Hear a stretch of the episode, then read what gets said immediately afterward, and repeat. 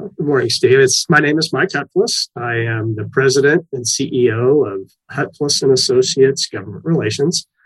I've been contract lobbying since 1999, and um, prior to that, just kind of a variety of odds and ends that set me up to be where I'm at today.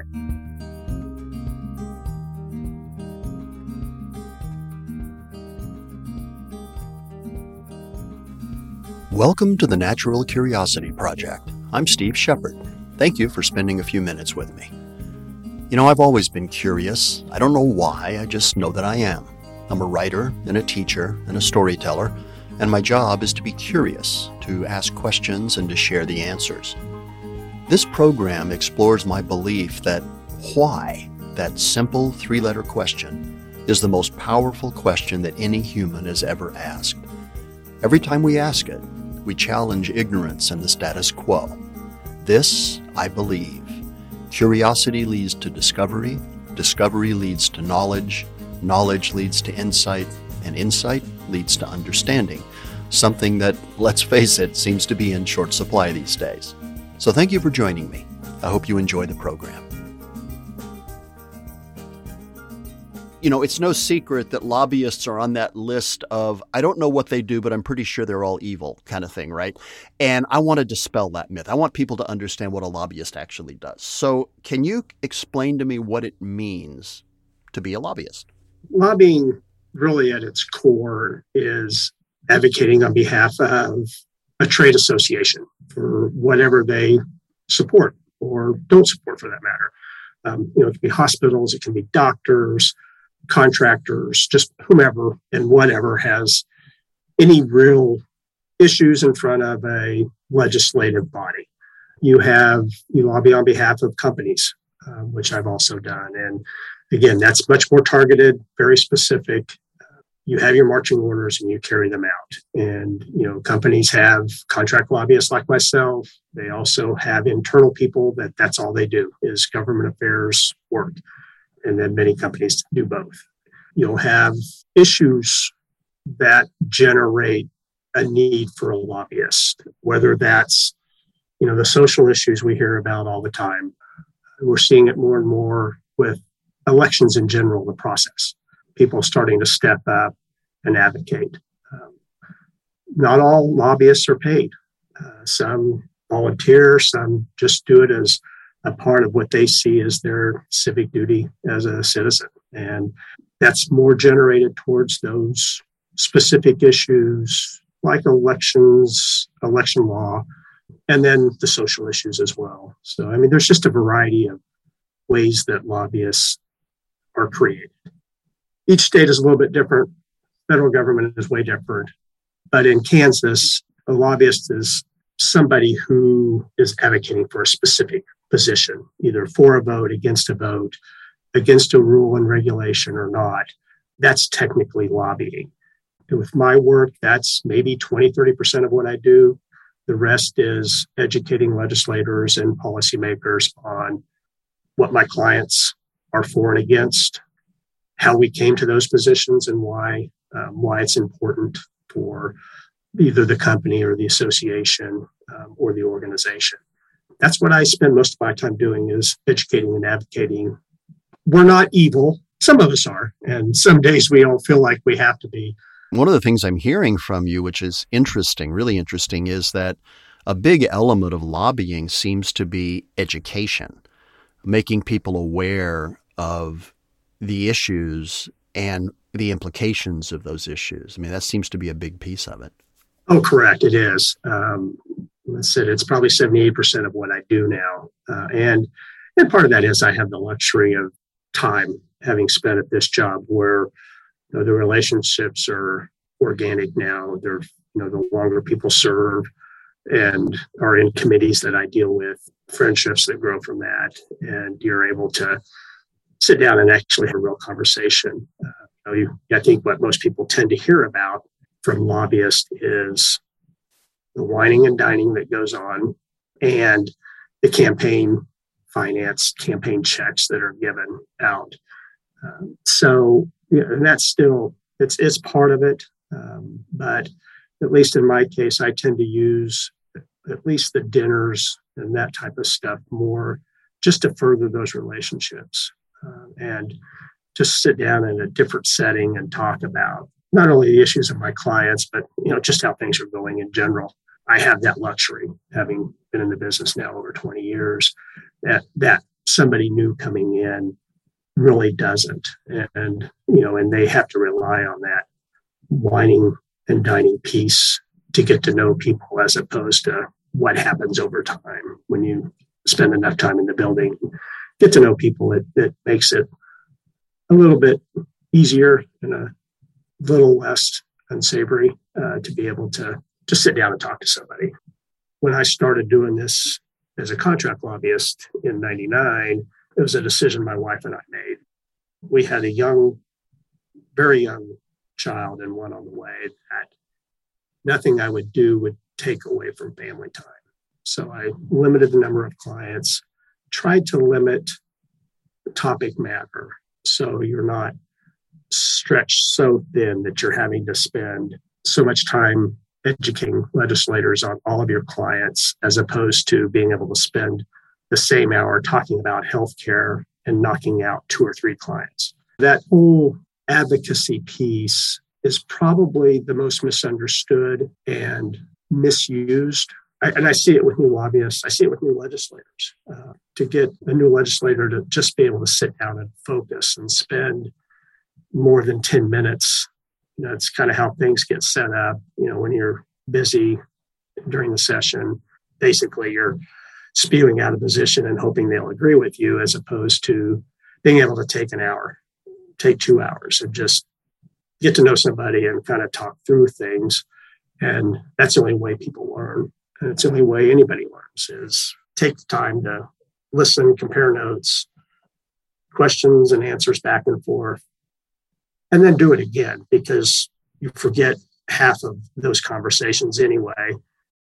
So it sounds to me that in a lot of ways, being a lobbyist is really about being in the professional sales game. You're not selling a product, you're selling a message. I mean, that's what it sounds like. Yeah, agreed. Yeah, it's, you know, I, I tell my clients, um, especially my long term ones, I'm a conduit.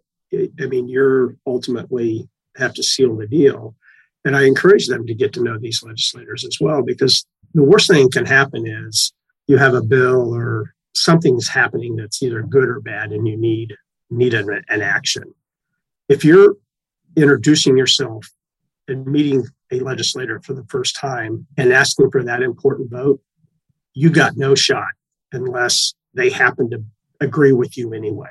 There's no changing of minds. There's no bending if you're meeting somebody and asking for them for something that big. It just doesn't happen. Like you said, you've got to you've got to build that rapport and and build that relationship. Then you can go make the ask and and sell what you're selling. That's why you educate and advocate. That's why you build the relationships. Part of it is getting to know the person and building that trust, but the other part is sometimes you don't have anything else to talk about. So, so let's talk legislative session because that seems to be a fairly active period for you. Those those three or four months that they're in session. So, what does a day in the life look like? Sometimes you head over to the Capitol.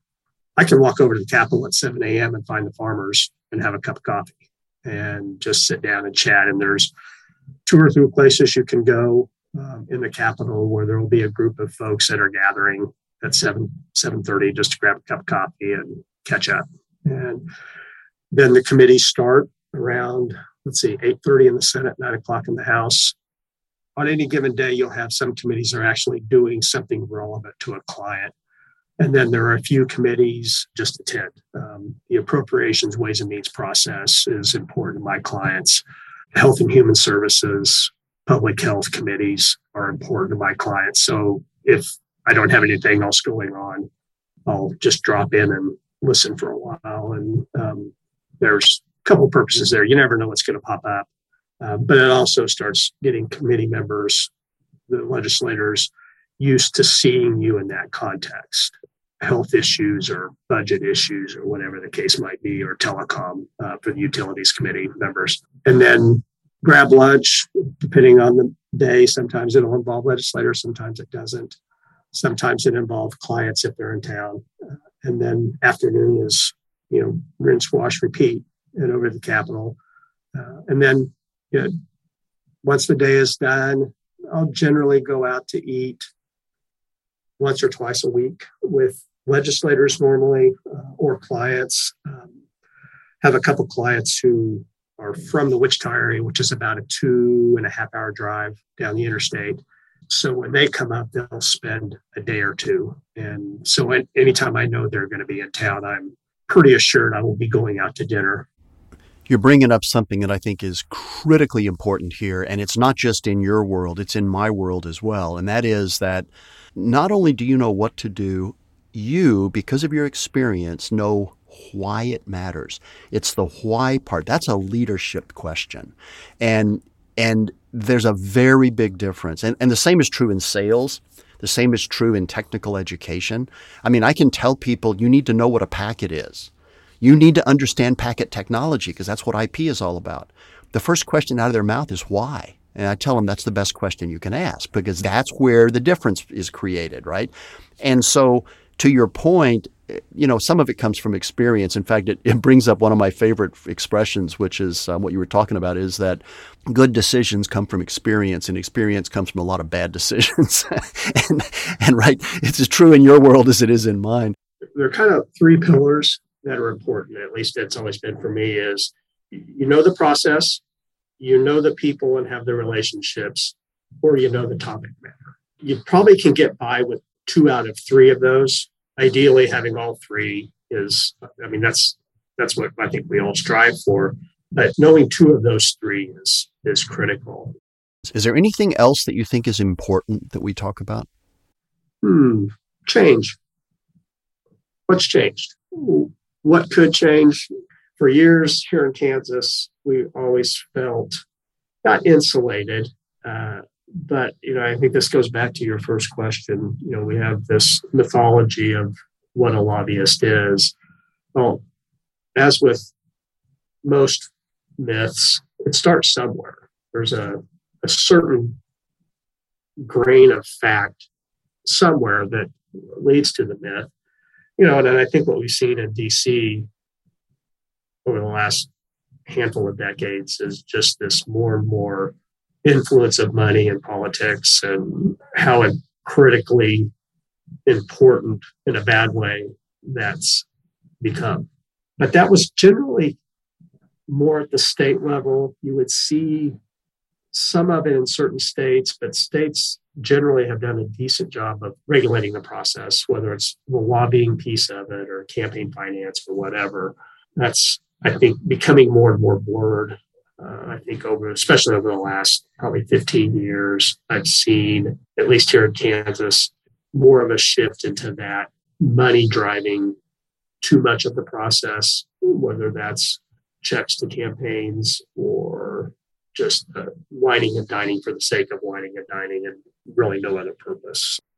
You know, in Kansas, we're fortunate. We still have a fairly tight set of laws that limit what we can do as lobbyists. It limits how much money can be donated or given to a campaign. Those limits, I think, are serve a pretty good purpose. Know, we do have a representative government. Having your elected bodies representative of those who they serve, I think, is still pretty important. So whether that's you know that's kind of all ages, all occupations, all races, I mean, it's just having that melting pot, I think, in an elected body is critical. And, you know, to the degree that whether that's election laws or campaign finance laws or lobbying laws, whatever it takes to kind of keep that feel, that the ability to keep that representative body representative, I think is that's how we keep moving forward. Hey, thanks for dropping by. I'm Steve Shepard, the host of the Natural Curiosity Project, where we're committed to the idea that curiosity leads to discovery, discovery leads to knowledge, knowledge leads to insight, and insight leads to understanding. In every episode, we explore some topic that piqued our curiosity enough to make us want to share it with you. I hope you enjoy the journey. And if you did, I'd appreciate it if you'd leave a comment over at iTunes or SoundCloud, wherever you listen to the podcast. Thank you very much. We'll see you in the next episode. Thank you.